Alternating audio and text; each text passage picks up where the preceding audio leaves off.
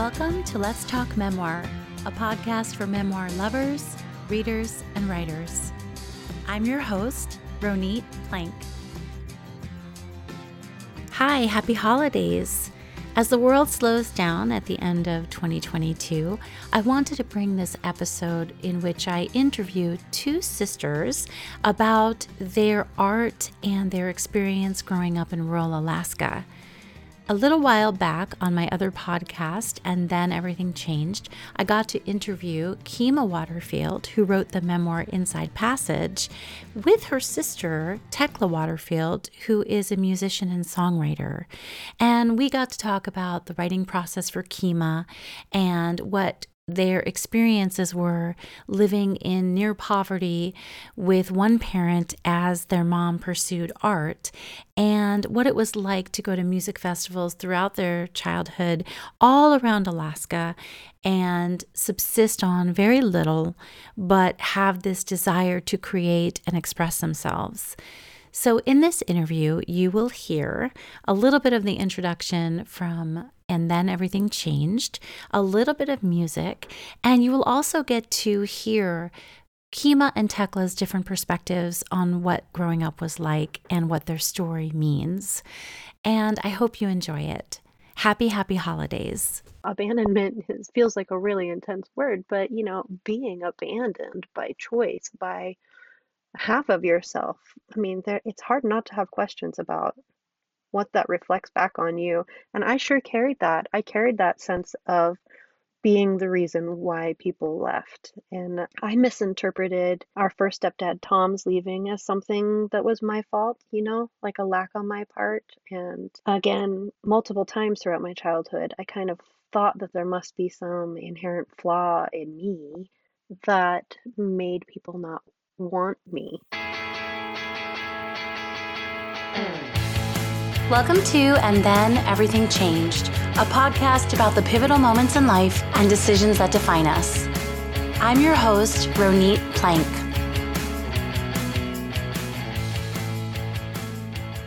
Today, my very special guests are sisters. Keema Waterfield, who's the author of Inside Passage, a nomadic childhood memoir set along the wild coast of Southeast Alaska. Other work of Keema's has appeared in the New York Times, Wired, Brevity, Redivider, and others.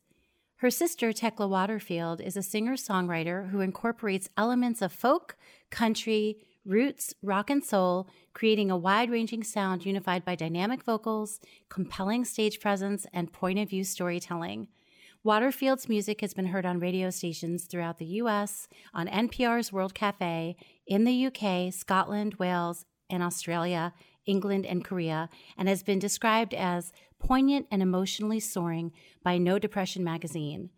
Waterfield's most recent release, New Skies, landed in the NACC Top 30 Folk Album charts in October of 2021. Welcome, Keema and Tekla. Thank you, Hi. Ronit. Hi. so listeners will now know that both of the Waterfield sisters sound very similar, and this will become even more apparent when we listen to a cut of their song. I want to thank you so much for being here and to to let everyone know that I'm acquainted with Keema because of our writing. Our memoirs came out around the same time in early summer, and or I guess late spring. And I have read Inside Passage, which is Keema's memoir, and I got to work on it for a piece for the Rumpus, which we'll link to along with her book and the music that we play in the show notes. Keema, meeting you has been a gift of this past year, and I am so happy that Tekla was able to join us today too to bring your sister energy and story to the show. So, for people who are not familiar with Inside Passage or with your story, can can Keema, can you begin a little bit and tell us a little bit about the background of your family? We grew up with a single mom, um, uh, living a fairly nomadic artist's life in Southeast Alaska. We moved a lot. We have a lot of family throughout Southeast Alaska. So we kind of bounced around between towns and even within towns between homes and spent a lot of our early years um, traveling by ferry and car and camping and performing at folk festivals from a really early age. together, Tekla and mom and I. Um, usually, when we were little, we were, you know, surprise backup or like surprise guests with mom during her shows. Um, and then it sort of grew from there, where Tekla and I um, did our own sets and then later traveled on a grant with the Alaska Arts Council on the ferries um, as uh, were we artists in residence, Tekla, or I I can't remember. I don't know. you were so yeah, little. it, it was it was so long ago, and we got to you know kind of feel a little like stars because we we had our our own performance as part of the tour, and um, and then for a stretch of time, we didn't see each other or perform together for a long, long, long, long piece of time in our lives. Mm-hmm. So, am I right in saying that your early childhood was a very nest like, womb like experience for the two of you together? Yes. Like in terms of the closeness and the proximity? Yeah. Tekla and I were so close in age. We're 14 months apart. Um, and we were a small little unit, mom, Tekla, and me. Um, Tekla and I, I don't know if you always felt this way, Tekla, or if it was just me because I'm an older sister, but I I felt like we were indistinguishable from each other. You know, from a really early age, I thought Tekla was mostly just an extension of myself. I think you write about that too a little bit in Inside Passage. Tekla, what was what's your thought on that? Did you have any kind of a similar experience? Well, we we looked and sounded alike, and we were we were close uh, in the same height for quite a while. So yeah, people just were like, "Which one are you?" Like we just look, you know, we look like little twins. We were born so close together, and you know, we were just mom would dress us like twins when we were little, and you know, so we we had, you know, we went through all the same things, which is you know we were right around the same age we're just a year a little over a year apart so yeah mm-hmm. there was there was a lot of that uh, and then as we got older we really kind of during our teenage years we really went different directions um, for a while but yeah that, that we've we've come back together, I think. But the, that's fun. Do you know what I'm saying, Keema? Like we, we used to yeah. fight a lot when we were teenagers. We, is that got... when is that when you you started to? Fight? I mean, it's so common among mm-hmm. siblings. I didn't become close again with my sister until college. Mm-hmm. You know, when when I went to college and came back, I was like a little nicer to her. Yeah. But there was definitely a stage. So for me, I it's funny because when I was younger, I just, I was bossy, but I thought I was the same person as my sister into my 30s. It wasn't until someone said, you know, you're different that uh-huh. I really understood that we really were different. Like, I thought because we had the same experience growing up mm-hmm. that we actually had the same experience. Right. But it's yeah. so different based on birth order and, and personality. Totally. Absolutely. Yeah. yeah.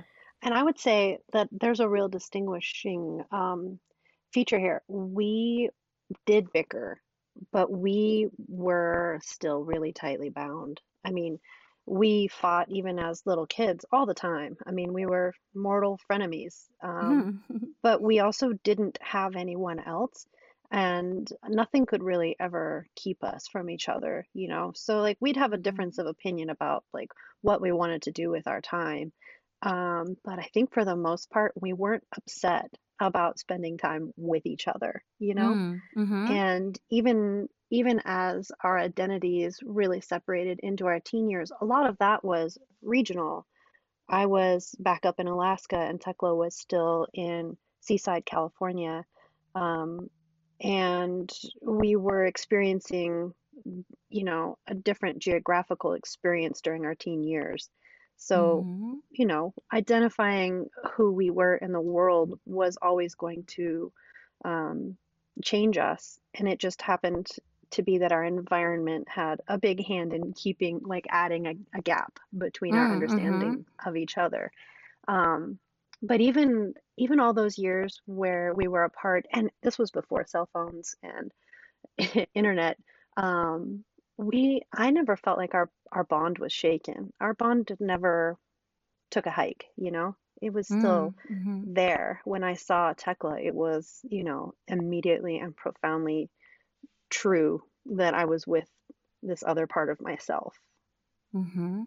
And I do, you know, I it's very easy for me to want to ask about the logistics, and I do know some of them from the book, but I'm gonna I'm gonna hold off my need for organization and go, and we'll get back to that in a second for so we can have a better understanding of the chronology and the timeline of your childhood. But you know, music festivals, right? Some people go to them all the time, some people don't, and when your your earliest memories of the music festivals that you went to Tekla, what, and you can answer this too, Keema, but what were your earliest sensations and feelings about those music festivals?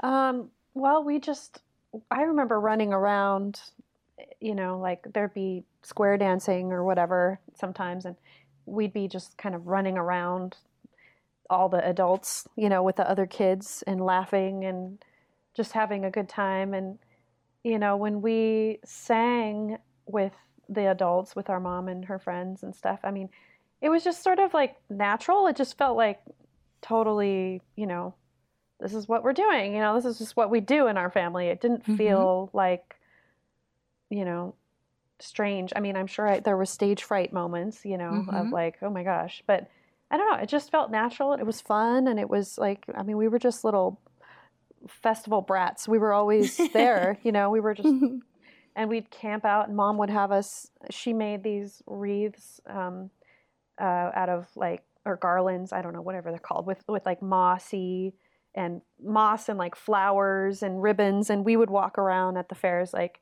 who wants to buy one? Our mom made these and you know we were just just these little kids that just like were a fixture of those kind of kinds of, uh, mm-hmm. of scenes and it was just it was fun and uh, there were times a little bit later towards more like teenage years when i was embarrassed of my mom because uh-huh. she was so like so unafraid to be, you know, expressive and to be really expressive. what like what? What is what was oh. what, what what does that conjure for you? Well, there was this one time when she was singing with a band that she was singing with out in, in Juneau out at Sandy or one of the one of the beaches out there and we had some friends there and I remember I was I must have been in like 6th or 7th grade and she would she did this oh baby now kind of thing and and like me and my friends were just laughing so hard and like i still say that now and i'm like 40 i'm like oh baby now. Like it just was i was so embarrassed because my mom was so like you know not like other moms and very you know out out there and I don't know. Uh-huh. But, like so. she was just like very unafraid to show her passion and yeah, her creativity. Oh yeah. Yes. Yeah. yeah. But it's funny because when you tell okay, so obviously we can only offer a little snapshot of your whole whole lives and art on this this interview, but when I think about children okay, so this from my book, but I was a pretty tightly wound child and very, very much always looking for safety. You know, am I safe? Is it safe? Am, how am I going to be safe? And so me knowing what I was like, my first instinct about a musical festival, a music festival is like, I could never be mm-hmm. that loose. I could never be that untethered. I don't think I could have done it. Right. Did you feel safe in, in that environment? And also my secondary, my follow up to that is that you seem creative and expressive and free that way just from knowing what you were doing. So it's funny to me that you thought your mom was even like was a little embarrassing because to me you're living this this artistic dream. Yeah. Well, it I think took it takes growing up and getting like getting over trying to be cool and all that. I got caught up in that for quite a while. Like I was like, "Oh, you know, I don't want to be unliked. I don't want to be unpopular. I need to go with the flow. I was always like that. Keema was more like the rebel without a cause. You know, she sh- shaved her head and had a very fu attitude for certain years of her young adult, and I was more like, I need to like make everyone like me, and you know, mm-hmm. I don't know. But once you get over that, or I got over that, you know, like I was in choir in high school, and our our choir teacher uh, would encourage us to be expressive and to think about what we were singing and to feel it and to show it, to let it be seen and that it was okay. And of course, then, like, you know, freshman year, I was like, oh my God, no way. That's so lame. That's like not cool. but then by senior year, and then, you know, as I got older, I was, I was like, I was feeling it. I was like opening up that that because there's this like expressive like portal that if you're able to just like let it be open and flow mm. like and just let it happen it's just like this the most amazing feeling as it goes through your body and it comes out and like mm-hmm. as other people feel it and you know, and my mom's totally got that. That's where I, I get it from. But yeah, as a kid, it's it's a different thing. You don't quite understand all that usually. Most kids don't, you know. Mm. Do you feel that your childhood with your mom was one that you can look back on with peaceful feelings, or are they complicated? Uh, I think they're complicated. I mean, we had a lot of love and a lot of, um, you know, unique experiences and interesting adventures and times when our mom would just be like, all right, we're going, we're getting in the car, we're going to drive all night, we're going to look for the northern lights or whatever. And it was like, you know, it was like cool, you know. But at times it was hard because we had so much instability. We had different father figures, different, you know, there were different boyfriends. And I mean, it was like, you know, there were, uh, there were times when we just really had barely any food or any clothes that we needed. And, you know, it was hard. But like when you're, when you're a kid and you experience all that, you don't really quite know what you're missing, you know, mm. until like there's times where you know other kids have stuff and you're like well why don't i have any, any of that stuff but you know as, as i've gotten older that i've been more like wow you know like that that's crazy some of the stuff that that you know we went through I'd love to know a little bit more about that. And Keema, you know, feel free to add to this as well. When you think of the stranger or more complicated stuff that you went through, what comes to mind? Well, yeah, this is um, definitely something that I wrote into in the book. Um, yes, you know, we were raised in artistic poverty. Um, our mom worked really hard. She worked incredibly hard. And it's worth noting, she was barely 20 when I was mm. born. And my father was 20 years older than her. Um, and very quickly, he was out of the picture just after Tekla was born. Um, he was a pot dealer in Anchorage, Alaska, in an era where um, it carried consequences. And uh, when mom had said, you know, this isn't going to work, I'm scared of losing the girls. Uh, I need you to get a real job. And he chose not to.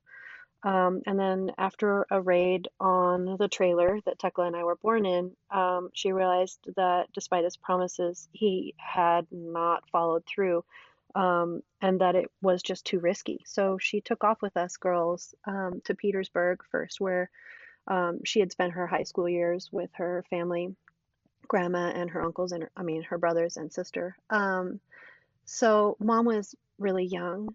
Um, she was unpartnered. She'd grown up in a family dynamic that was abusive herself and had gone through a tremendous amount of childhood trauma, um, mm-hmm. which in the 80s, you know, wasn't something that was really being addressed. Um, and she was in rural Alaska without, you know, any supports as a single mom or uh, like mental health uh, supports. And um, I think that those challenges, you know, you, I feel in telling my story, I've shared a lot of my mom's story, and I have done the best that I could to um, tell it with her permission and with her voice. Um, but I think that it's important to say that mom was still kind of a kid having kids in mm-hmm. the 80s in rural Alaska. And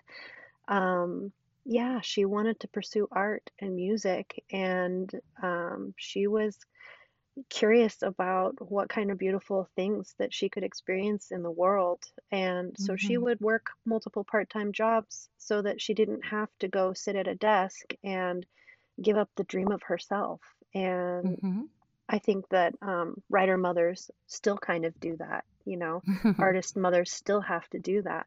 Uh, just that the opportunities available to her were smaller. And so we were exposed to a lot of beauty and a lot of creativity um, and some hardship. You know, she she wasn't she she wasn't prepared when she met a pedophile. She didn't know you know what to look for in the signs mm-hmm. of an abuser, and so the harms you know that we experienced were never ever um, intentional, and they were um, always cared for. We were always held. Um, Mm-hmm. mom made sure that we knew that she was our safe space. You know, she couldn't protect us Mm-hmm. from everything, but we she, she would always hold us through it, you know. Mm-hmm. And I think that the the strength that she gave us was in the knowledge that we were always going to get through this together, you know. Mm-hmm. Yeah. Did it did it take you any time to come to this conclusion for either of you? I mean, I'm curious, having read Keema's memoir, I've sort of had spent some time in her head. Tekla, I know that you had a different experience, you know, because you're a different person, but did you did you go through various phases of understanding your childhood? Have you always been pretty consistently viewing it the same or how what what's your thoughts about your childhood? Well, I, I, I don't know. You know, Keema was. We were talking last night, and she's like, "You're just you're the way that you process things is like you kind of have to sort of go inside, and it takes you a long time." And I sort of feel the same way still. Like, um, you know, I don't think about it all that much intentionally, unless I really, you know, something happens. Like we used to say, like we'd watch movies where there'd be a father and a daughter, Keema and I, and we would both just like start crying, just like bawling for for a while. Um, I don't really do that as much anymore. Like I think, I think a big part of that is because I found my life partner personally Mhm. for me, who is filling this void that I always had. You know, in a way with his, you know, his manliness and his you know who he is and how much he loves me and but when you know when i was younger i didn't really process it or think about it or understand like oh i don't i'm a little girl without a dad and it's just like you know it's just Mhm. later when you go about life that you're like oh you know gosh like maybe i'd be different maybe i'd be more secure in Mhm. myself or more um confident. I have a lot of confidence issues and insecurity issues and not good enough issues. I mean, everybody does, but but but as far as like uh you know, our childhood with um with mom, I mean, I don't know. I I guess I guess it's just like it's just it is what it is. That's kind of my attitude, right, Keema? Yeah. Right, Mhm. Keema? That's kind of Yeah. how I am. I'm like, well, it is what it is. So move on. Mm. But did you did you ever get to a point where you felt like you had to process it, or do you feel like the music that you write has done that for you? I mean, Keema has. It's also on a side note. I'm I'm going to like stumble over all my questions because I have so much I want to say to you and ask. But you know, it's interesting, right? Because we- the artists in you, the artist in you, does have to express this, and it comes out in this way, right? Mhm. um, I don't know how it would process, how you would process it if you weren't artistic, if you weren't creative, if you weren't writing and singing. Mhm. But I mean, I I wonder when you realized Tekla that you were this is for both of you then for Tekla when you realized wow I'm writing songs that are evocative of what I lost or what is on my mind about this and when Keema knew she was going to write a book about it hmm Yeah, I think that I don't think either of us really intentionally set out to. Well, I know I didn't set out to be a songwriter per se. I just knew that I had a voice, and I, I've always had been interested in writing, in like, you know, in reading, and it just sort of happened. And yes, I think it's it's absolutely a form of therapy, um, and also I don't know if you know this, but I have written a young adult novel that is based on part of our childhood from that time period where we moved from Alaska to California, and um, and I have to say that I do remember when I was writing it that it was feeling like whoa, you know, I was really sort of confronting all of these feelings Mhm. about everything when I when I was um, working on that. But yeah, every time that you create something, you know, I, we're telling stories. Like Keema's telling a story, and I'm telling stories with songs. Yeah, you're you can't help but you know. There's plenty of songs that that I've written that are about love or about or about like you know missing someone or about friendships. But yeah, there have been songs where I've you know ex- explored like you know feelings of hurt or abandonment or you know sadness over things that happen with with, with parent parentals. Mhm. And, and what about you, Keema, in terms of when you decided to write this book? Yeah, um, I was thinking about, um, I remember uh, when I was first on my own, um, talking to Tekla, and she would say, I don't understand why you're mad. And um, and we were young. I mean, I was 14, she was 13, and um, I don't understand why you're mad. And I would say, Well, I'm not mad at mom. I am mad that I can't be at home. Um, and I'm mad at Brian. Um, but you know, these things happened in our life, and you know, they're hard things. And even then, Tekla was still like, Well, it happened, you know. And I was like, Yes, and it happened to us. And I, I Mhm. somehow have to, you know, figure out what it means to hold them. Um, and then, you know, it was maybe, oh, a decade and a half later when Tekla was like, you know, these things did happen. Holy cram. All along. They really had happened. Oh, okay. And um, that was a really a really amazing conversation when we when we finally did have it. As far as um, writing the book, I didn't actually know I was writing a book when I first when I wrote my first few essays. They were about Dude, the um, our father. They Hmm. were really about, you know, I was trying to get curious about his absence and what it meant when the formative half of yourself chooses not to be with you. And um, really, I had a lot of questions about whether that meant I was the kid worth staying for, or the kid, you know, in mom's case, or the kid Mhm. worth leaving in dad's case, and um, who you can be without that formative influence, you know, of like Mhm. your solid father figure. Um, because all around me, I saw so many kids who, even in divorce, still had their father in their lives, you know. Mm. And, um, you know, abandonment is, feels like a really intense word, but, you know, being abandoned by choice, by half of yourself, I mean, there, it's hard not to have questions about what that reflects back on you. And I sure carried that. I carried that sense of being the reason why people left. And um, I misinterpreted um, our first stepdad, Tom's leaving, as something that was my fault, you know, like a lack on my part. And um, again, you know, multiple times throughout my childhood, I kind of thought that there must be some inherent flaw in me that made people not want me, you know, and not want Mhm. to like carry through on this journey with me. Um, and it, you know, that's a that's something I struggled with way Mhm. into adulthood, adulthood, deep into adulthood. Um, I don't anymore, but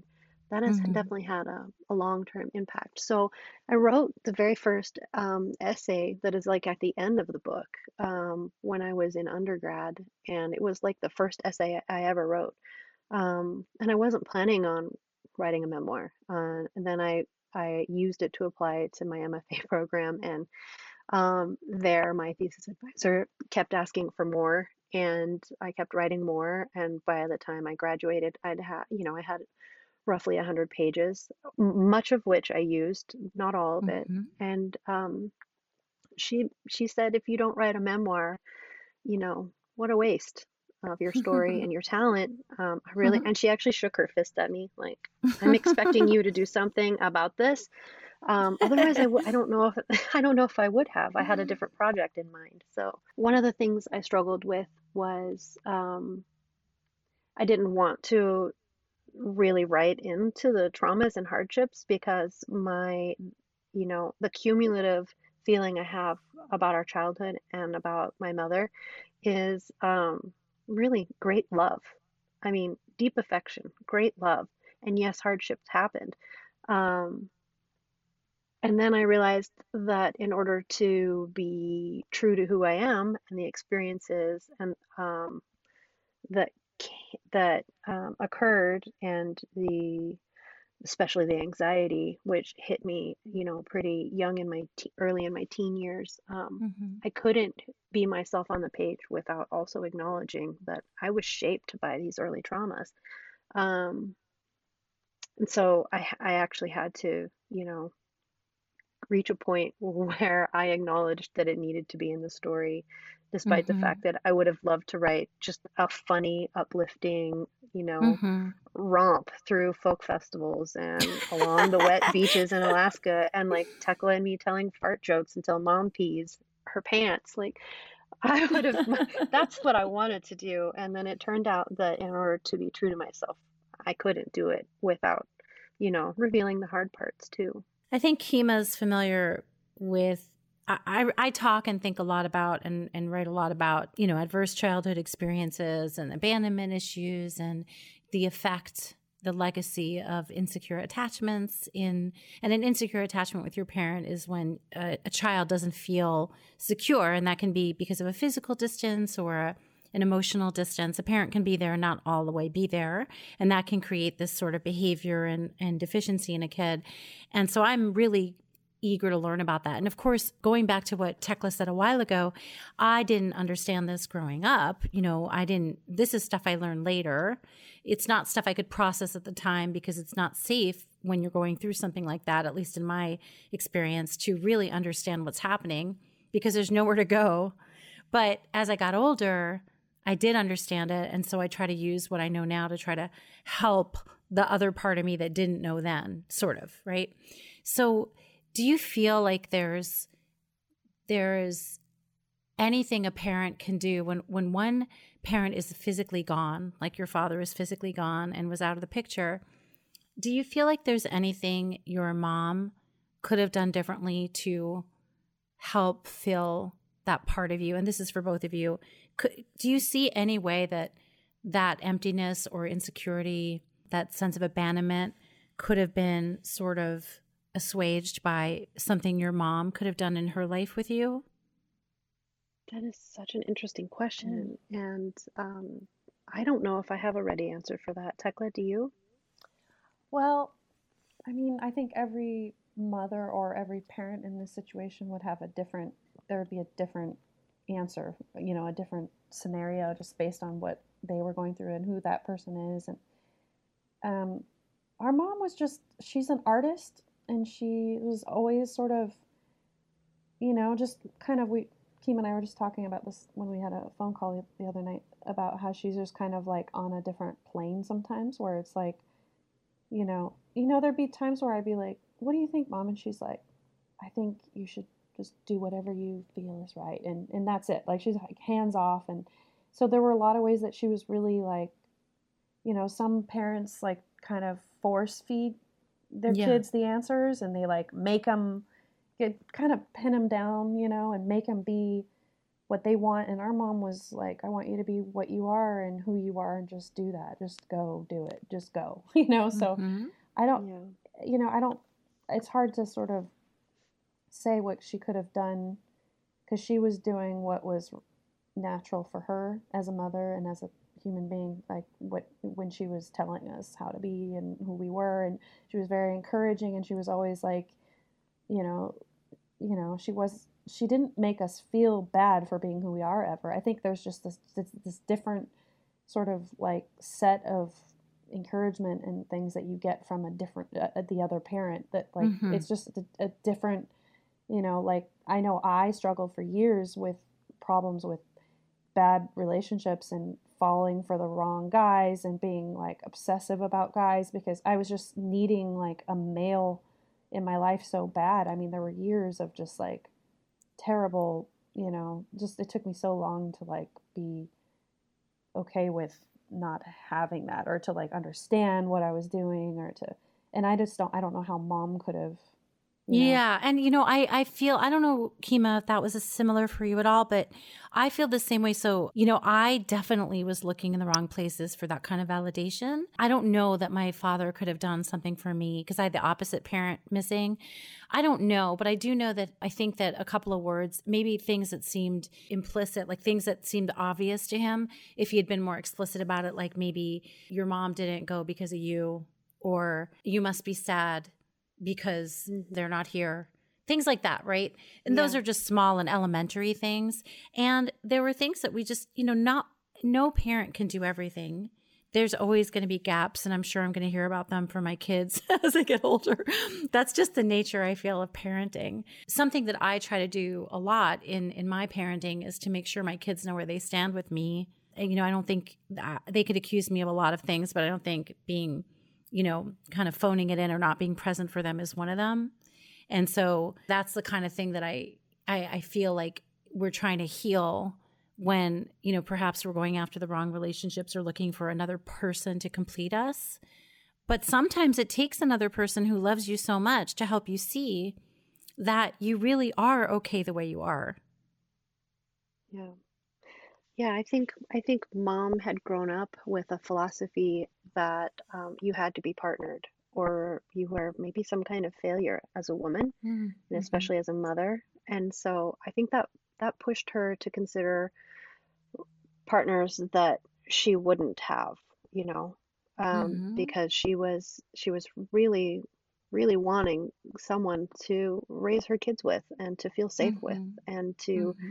you know match her where she was at and um, I don't I feel that way, Keema. I think she just fell in so? love. I think she just would fall in love and fall out of love over and over. Mm-hmm. And her grandma's yeah. the same.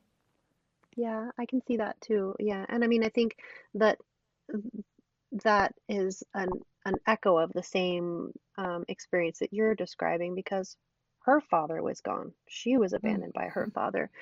Her adopted dad also, when they divorced, was very far away. Um, and so, you know, she grew up with that hole in her life.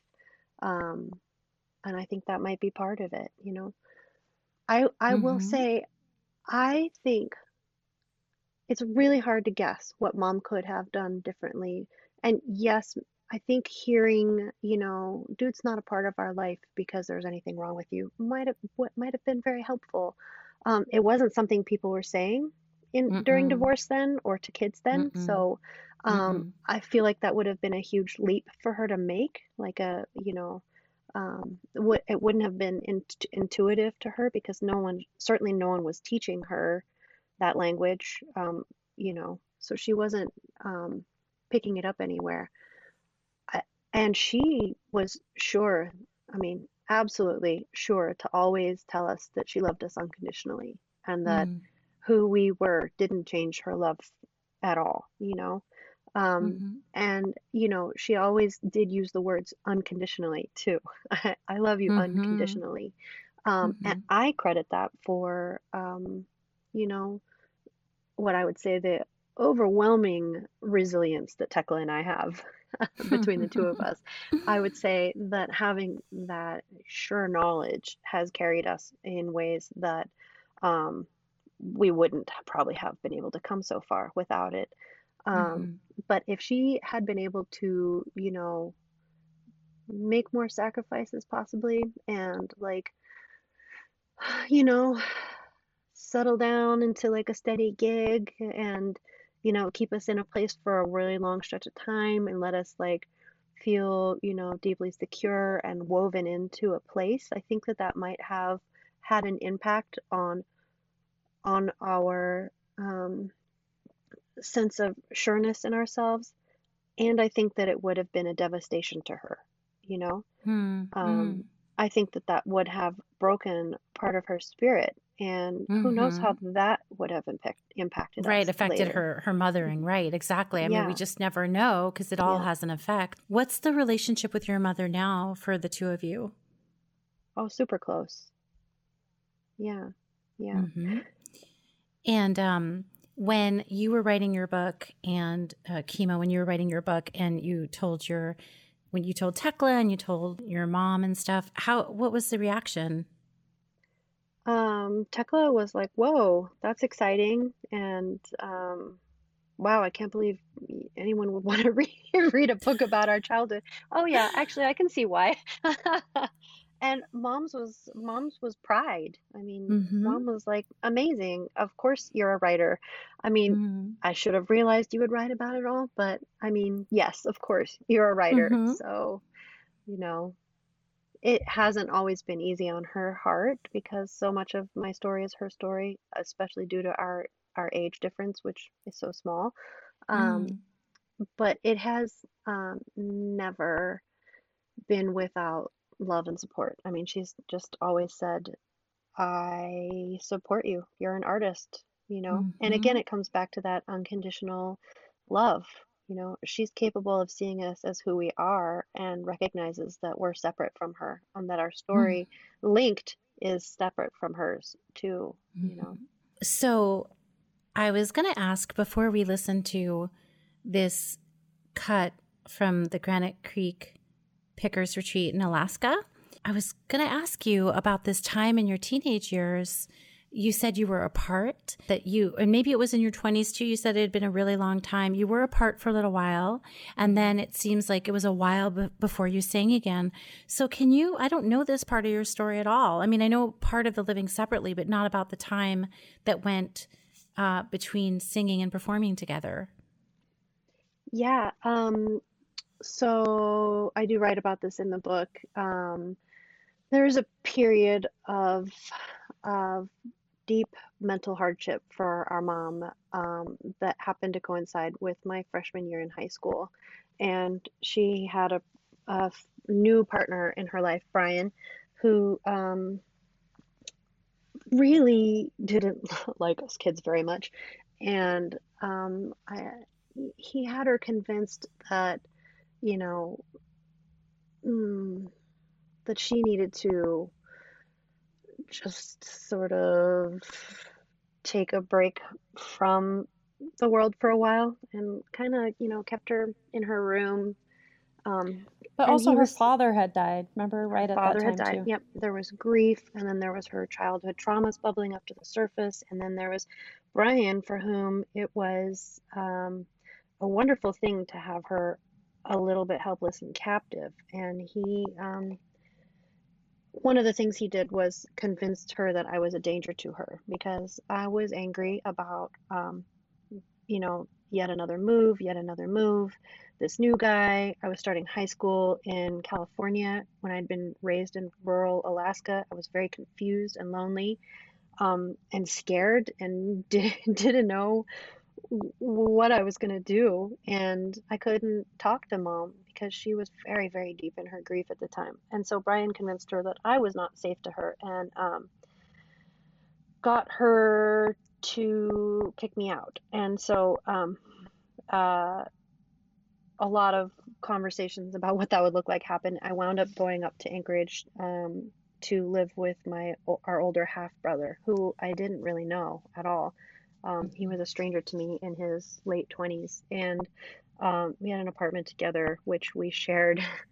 we shared a single bed, but he worked nights, and um, I was at school, and I worked in the evenings, so we didn't really see each other. I just like paid my rent and you know, sometimes he was home on the weekend watching football, and hmm um, or his buddies would come over and get really drunk or go on a coke binge and try to break down the bedroom door, which was occasionally strange. But um, uh, I was on my own for a good stretch of time then, for maybe about a, a year and a half. And in um, that time, I went and lived with my friend's family, um, hmm who are still family to me now. I'm super close with them. And um, then I reconnected with mom briefly um, for about six months. And then by the time uh, I was halfway done with my junior year in high school, I was I was completely on my own forever after. And we pretty much didn't live in the have never lived in the same town again um, as each other. So hmm we again, this was, you know, cell phones, no internet, you know, we we you know, could have occasionally afford a long distance phone call, but she lived states away. Sometimes I wouldn't hear from her for an entire year. And not with, not, you know, by any lack of love, just we couldn't afford a long distance phone call. hmm And, um, y- you know, I couldn't just like book a ticket and go visit whenever I wanted to. I was, you know, working, you know, four part-time jobs myself, trying to um, pay my way through college. So, uh, there was just a really long gap before we reached a point for either one of us where we had a enough stability that we could like make visits happen more hmm regularly. And um, it was a long And that means you and Tekla too. You and Tekla were separate too. Right.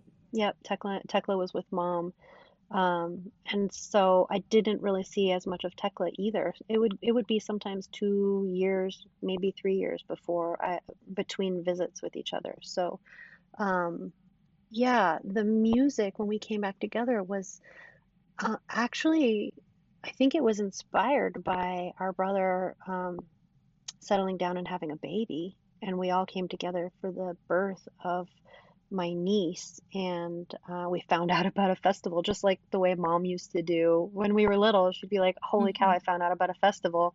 Let's go!" And we would just go.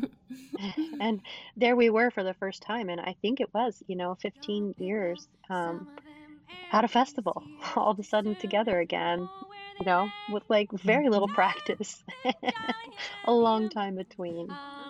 hmm And how was it? Amazing. It was it was amazing. It was like coming home.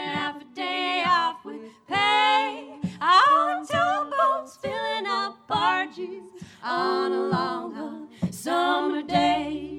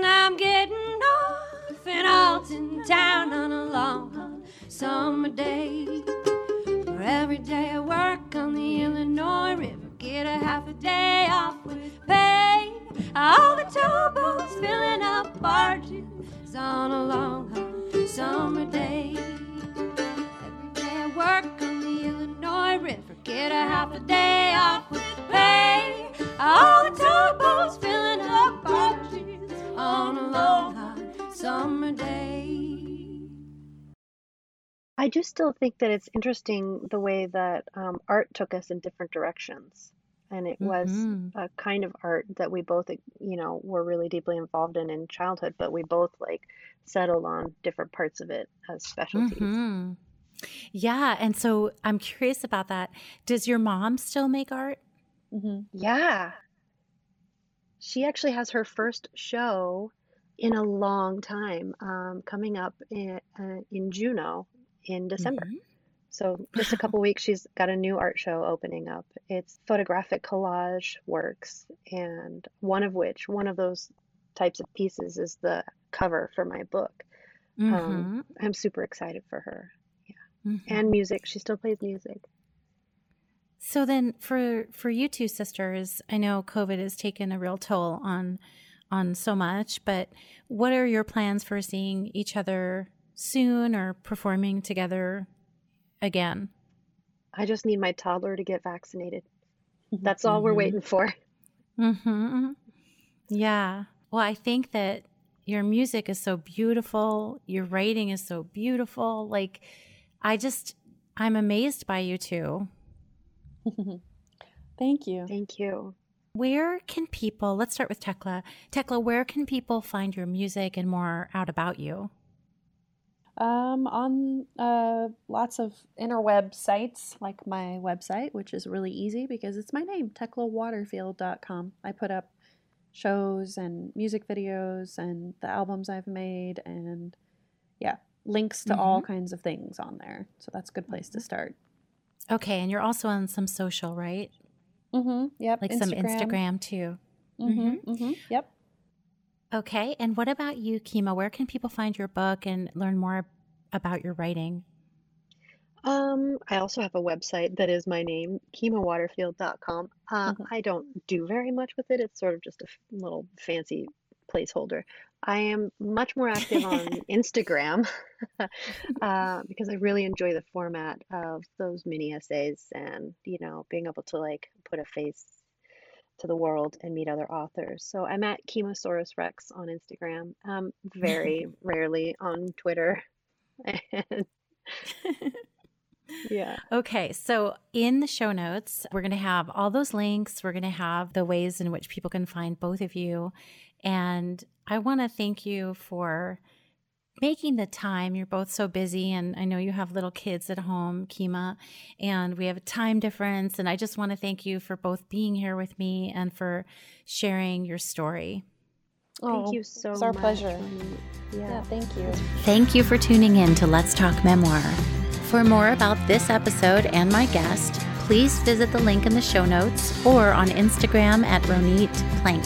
That's R O N I T P L A N K.